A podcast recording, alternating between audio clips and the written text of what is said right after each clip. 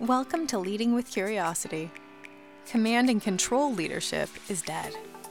We interview leaders, entrepreneurs, and executive coaches challenging old paradigms and fostering cutting edge leadership. Here's your host, certified executive coach, Nate Leslie. Hello, listeners. Welcome to the show. My guest today is Jennifer Konopacki. Jen is the executive director of sport at WinSport in Calgary, Alberta.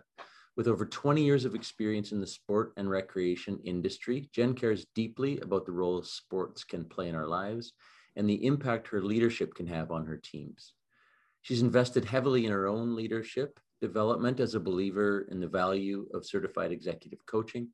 It's not the only thing that's landed her on this podcast, though. We also share a journey as close friends from kindergarten to grade 12. Jen, welcome Hi, to Nate. Leading with Curiosity. How are you doing? I'm doing great. Right on. Why don't you start just by setting the context of the role that you're in and, and, and what WinSport's all about?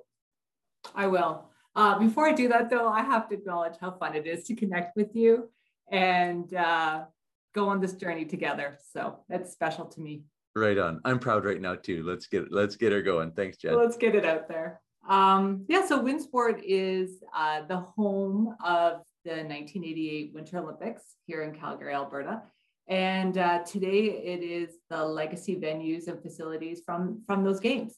But uh, over 30 years later, it looks quite a bit different. And it's an incredibly diverse uh, campus of sport, active living, recreation, from a ski hill to four arenas, a gym, uh, outdoor summer programs, downhill mountain biking, Wow. events, and food and beverage. Okay. Wow. Yeah.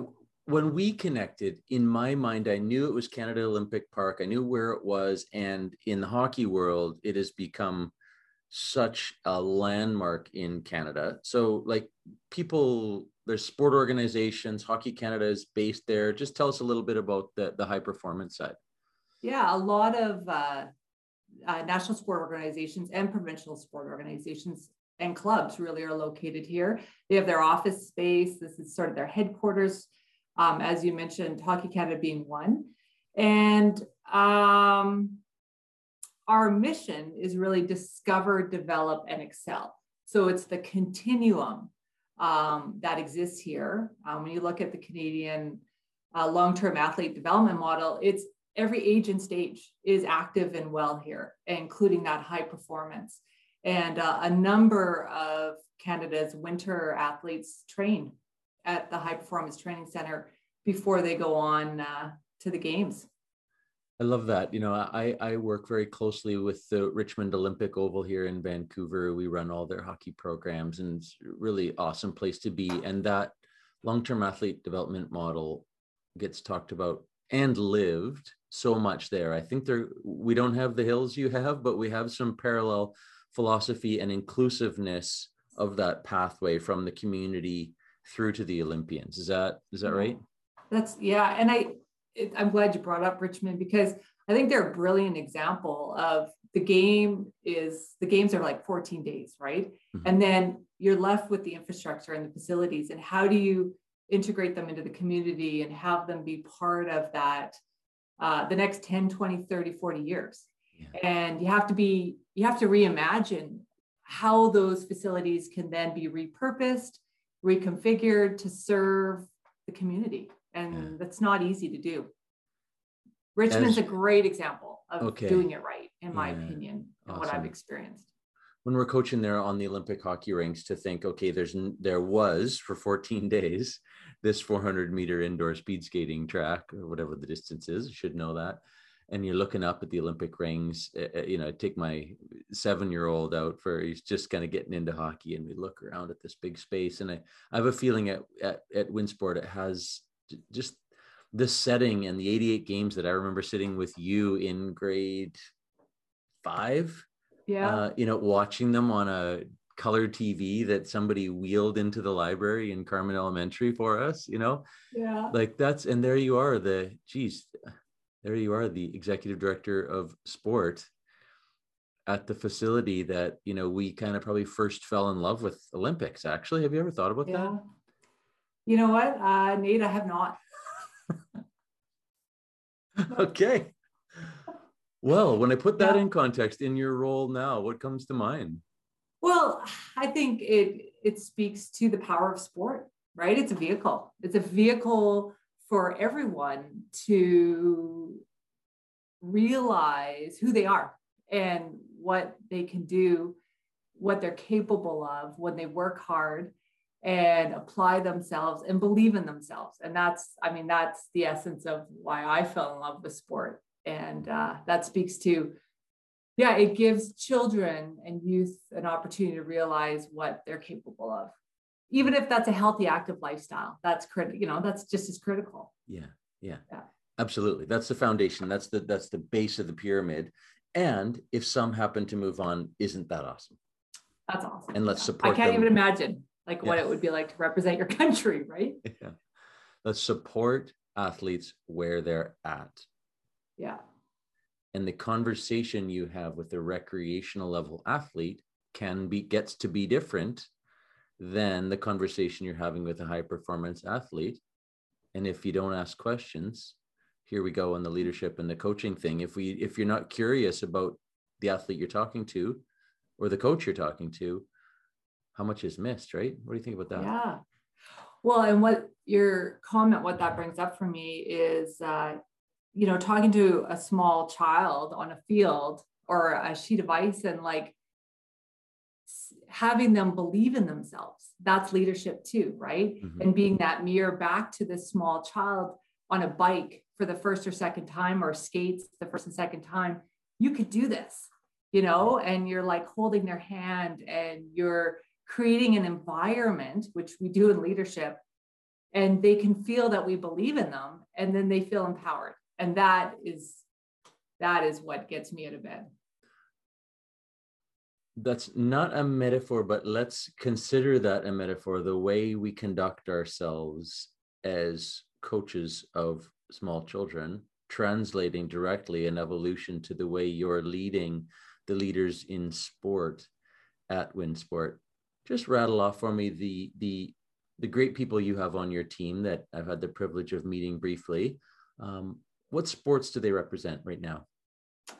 Uh, hockey, uh, mountain biking, skiing, snowboarding would are our main, but we also work with uh, rugby players, football players, lacrosse, uh, you name it.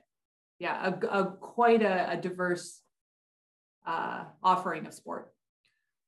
I love that. It's sort of rare occasion that someone gets to work with so many different sports and finding the commonality and the bonds between them and and also the unique opportunities within each sport. Most of us kind of live in our one sport once we get going as professionals. So um, tell me a little bit about your investment in your own leadership development over the years. So uh, I think I've taken every chance uh, to engage in education if offered uh, throughout the last 20 years.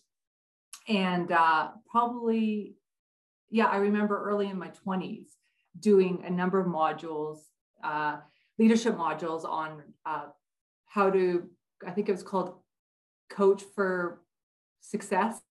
Uh, there's a number of them. And I remember just soaking it, soaking it in and being like, wow, like there, here's a formula, here's a template, mm-hmm. here's um, a step-by-step process to work with people. And I, it, I took the training. It's often, it's easy to, to go through, you know, training and, and not take it seriously. And I soaked it in and then I started practicing. And then it was you know a year later i was like wow i'm, I'm actually doing this naturally now. Like it's i'm doing it without having to pre-plan and and i was getting the results. I was seeing people develop before my eyes.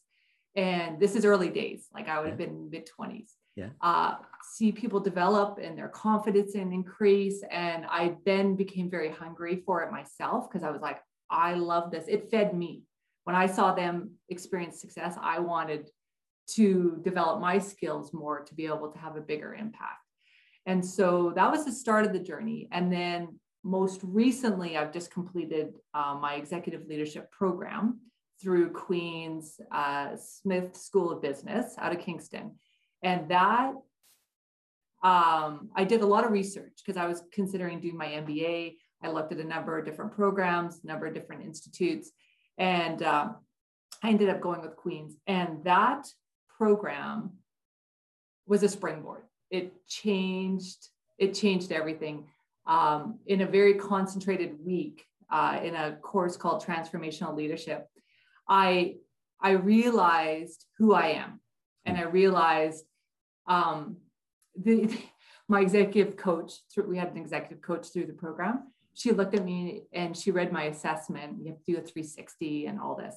And she's like, uh, You're soup to nuts. And Jennifer, where are you going? And uh, what do you have your eyes set on? And in that moment, I, I was like, I can do this. I can lead big change. And I love having an impact, positive impact on people. So the power uh, of executive leadership and investing in yourself is you can't put a value on that.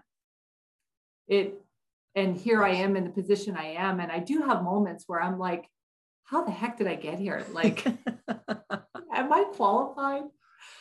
But yeah.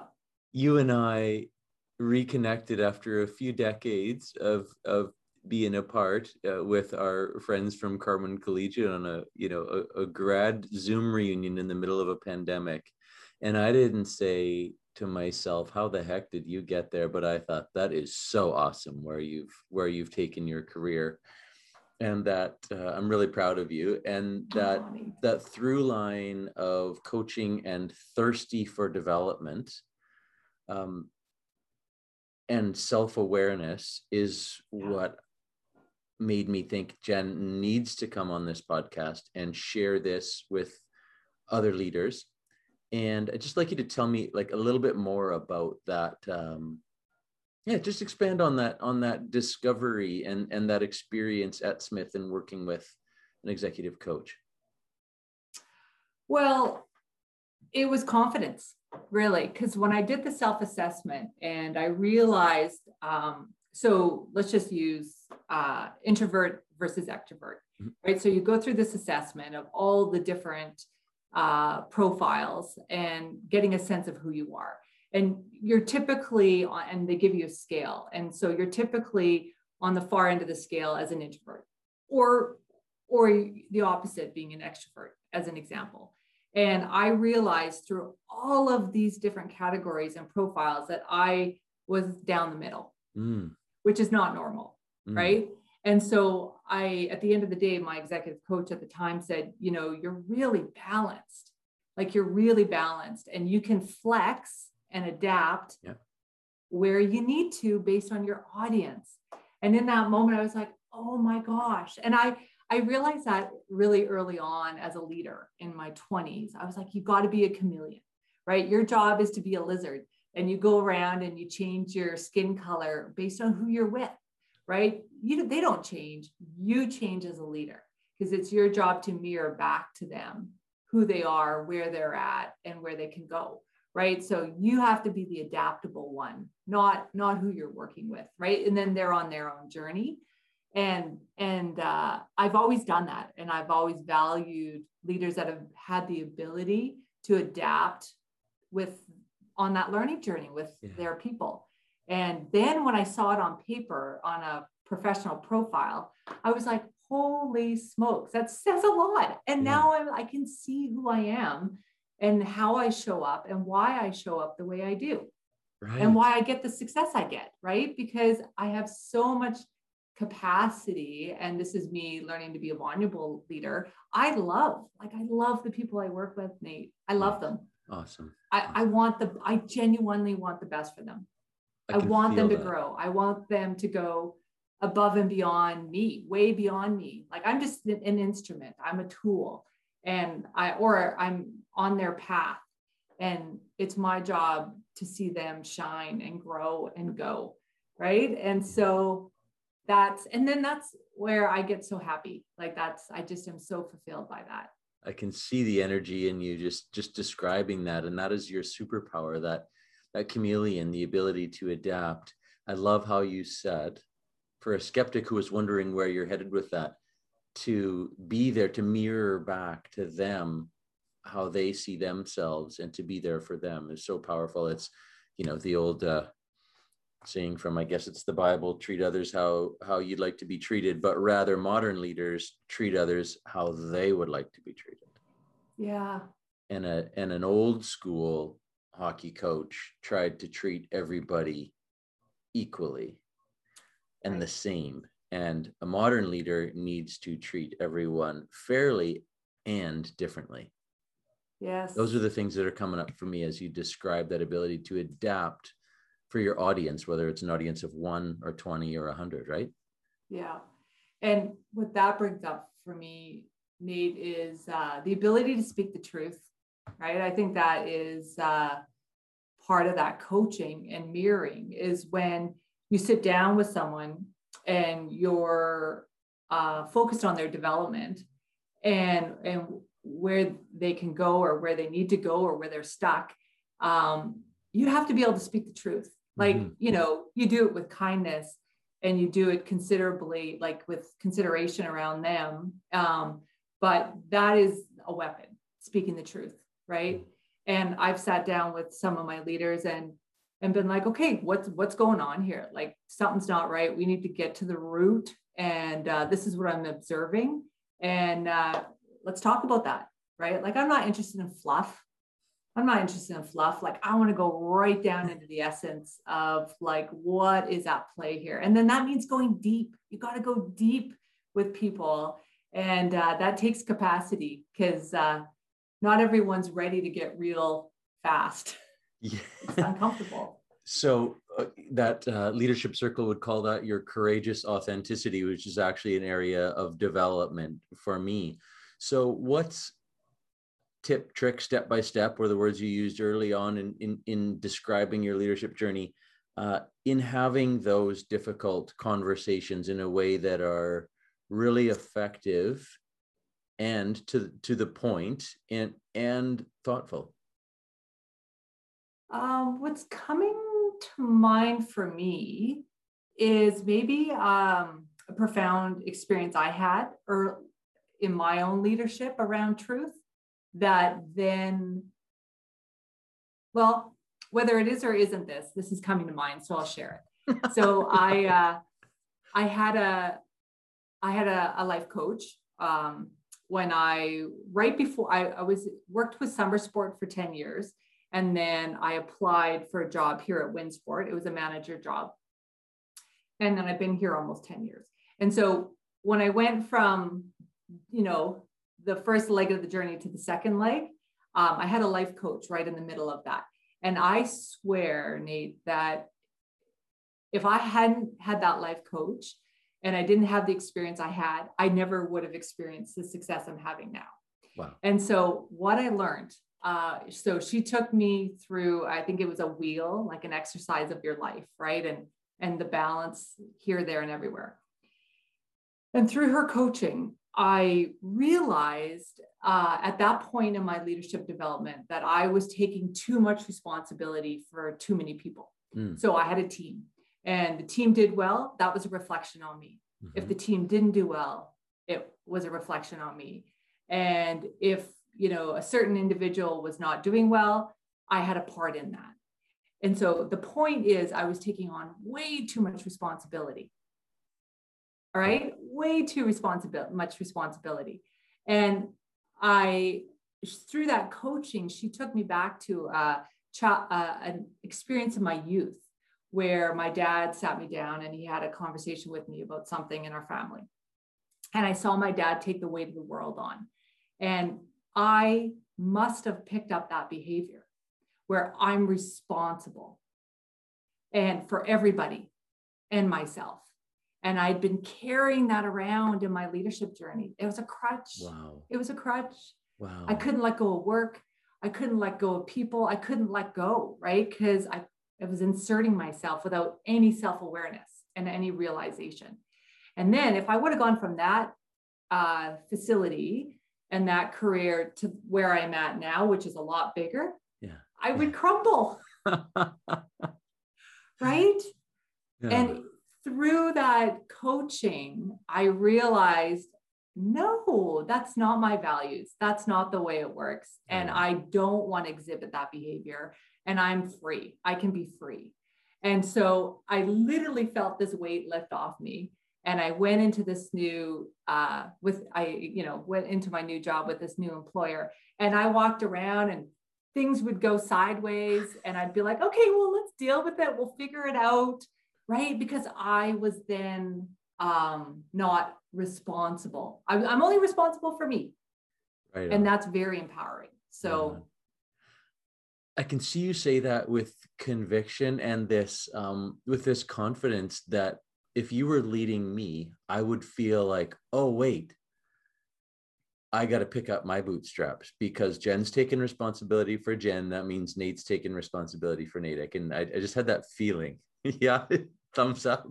it's thumbs up. And you and I talked about that, right? Where Yeah. I'm like, get in the boat. Like, Right. it's like the uh, Navy SEALs. Yeah. Get in the boat. I'm in the boat. You get in the boat. I'll help you. I'll help you. But to a certain extent, like we all, and so back to your original question, uh, that's why you have to speak the truth. That's why you have to, um, you know, get real with people and help them take responsibility and accountability for their life and their actions. That can scale. The other way can't. The other way of the weight of the world, you can only hold so much. But what you're describing, you're the size of your team, the scope of your problem sounds like it can scale. And that's how to scale your leadership is is is, is the key to to developing as a leader and growing into new roles. Yeah. Segue maybe. Kaizen. Kaizen. Yeah. Tell me about plan, execute, review. Okay. So I uh, worked with um, Dr. Stephen Norris uh, as my first VP here at Winsport. And that was one of the probably the first uh, operational practices that I uh, adopted from him, which was brilliant. So um, we need to run these cycles annually or you know quarterly or even just within one project. So you plan upfront, lots and lots and lots of planning. If you do that correct, execution is easy, and then review is critical, right? So critical to then look back, what worked, what didn't work, why, what do we need to carry forward, what do we need to learn, and then uh, you run the cycle again. And so, and the whole concept behind that is kaizen, which is a Japanese principle of constant improvement and you're really I've since Steve put that out there, you you it's in our it's our industry now. It is in sport, and I hear a lot of sport leaders use it, and it's brilliant, right? Because you're constantly uh, in practice of learning, growing, adapting, adjusting, and whether it's on a micro or a macro level, if you will, and and uh, that's that's constant change, right? Yeah. Yeah. And then we've taken it further, which I love when working with children and youth and fail forward, right? There is no mm-hmm. mistakes, right? Just like it's about that constant learning and reflection, whether you're again on your bike, on your skis, on, on the ice. And that's the culture and the atmosphere that we try to create with our instructors is like we celebrate failure. We celebrate it. It's like, yeah, okay, Nice. pick yourself up. Let's, Yeah. let's so that go. transcends from planning to uh, planning a sport camp that actually transcends right through to how the athletes are feeling as they as they bail as they uh, find success as they land that jump. That's awesome because when you said you can use it annually or quarterly it actually it sounds like it becomes a way of being and it just is who you are in any given moment. You're in one of those stages and get to the end you hit repeat this is bringing up for me something that I've picked up from my new partners, the Roy Group in, in Victoria, is that in the leader's journey, there is no expert, there's just people in practice. And Mm. if you add on that layer of the cycle and reviewing the uh, the um, planning, executing, and reviewing on top of this idea that you never arrive, you're just in practice. hmm Yeah. So what that brings up for me is uh, humility, right? So there's not enough humility, and I value it tremendously. I think it's critical. I mean, who's got the answers, especially in today's environment, yeah. right and i think it's so empowering as a leader to be able to say like i don't have the answers i have no idea like help me like there's and leverage the group mm-hmm. empower the group right and that next generation to to step up and step into that and then model that type of leadership yes. right? Which i believe sets an, an excellent example. Those are the best athletes. Don't we love we don't love the arrogant athletes. We love the humble athletes the broken athletes the overcomers yeah. right? That's that's what gets the heart. And i think uh yeah the more as leaders we can create those types of environments for our people to thrive in is is is what's needed. In a previous episode of this podcast i interviewed ryan walter 1000 games in the nhl and a stanley cup and the youngest captain of the washington capitals at the time. And i said what's your most important leadership effective value? And he went to humility instantly. I love when you hear these through lines from people who are as passionate and interested in the topic as you and I. It's uh, what happens when you say that you don't have the answers to, and when you require that collaboration and group think. A lot of research that we do at the Supporting Lines Institute too shows that, I mean, the metrics of workplace engagement and people feeling valued and all the things that are a part of a high performance culture mm-hmm. they have possibility to grow mm-hmm. because of that humility when it starts there yes the leader needs to set the vision for the organization and once that's established mm-hmm. the rest it's all correlated it starts to fall into place right when you when you open yeah and you said especially in this environment not only in this pandemic but in this era of knowledge based industries where things change quickly yeah Yeah. and then on that note, I mean, vulnerability, right? So that has been uh, gaining traction, right? I mm-hmm. think with a number of leaders, and uh, I mean, I I agree. Like to to be able to put your guard down and um, throw, yeah, just put your guard down and speak the truth and ask for help. Right? You need to ask for help. That goes back to being a captain. You know it, it isn't about us. It never has yeah. been it never will be. Yeah. it's about the team right? It's about the capacity of others. And um, that's that's leadership. Yeah. I'm going to leave with this thought that leadership is about maximizing the capability of those around us. And i love how you said it's not a, about us it's about them. Mm-hmm. and i can't leave this call without talking about empowerment. Like the ability to inspire and motivate someone else you know to elevate them lift them up make them feel like a rock star tell them they're a rock star you know and watch them grow like just watch them grow I love it. You know, it fills right you up. It eyes. fills you up. I can see it. Oh yeah, I just love it. I love it. I love it. Yeah. Jen, one favor. Yes. When you pick up little bits of gold that just fire you up in that way in your leadership, send me a note. Share it with me, would you? I will do that. And right back at you. Right on. I have a feeling I get your this... emails every Sunday. I have a feeling this isn't the last time we will do this, and I just uh, yeah, it's such an honor to uh, to connect in this way with you again after all of these years. And I want to thank you for taking time out of your uh, reopening in the middle of a pandemic phase of WinSport, and thank you for taking the time. And your team is lucky to have you as their leader. Well, thank you, Nate, and uh, I have loved connecting with you, and uh, every time I spend time with you, I feel inspired. I feel inspired. I feel uh, motivated, encouraged, uh, and courageous to be who I am. And so, thank you for mirroring that back. And uh, lots of love at you. Thanks for listening to Leading with Curiosity. Please share, follow, and rate the show so that other leaders can make positive change in the world. Connect with Nate at nateleslie.ca.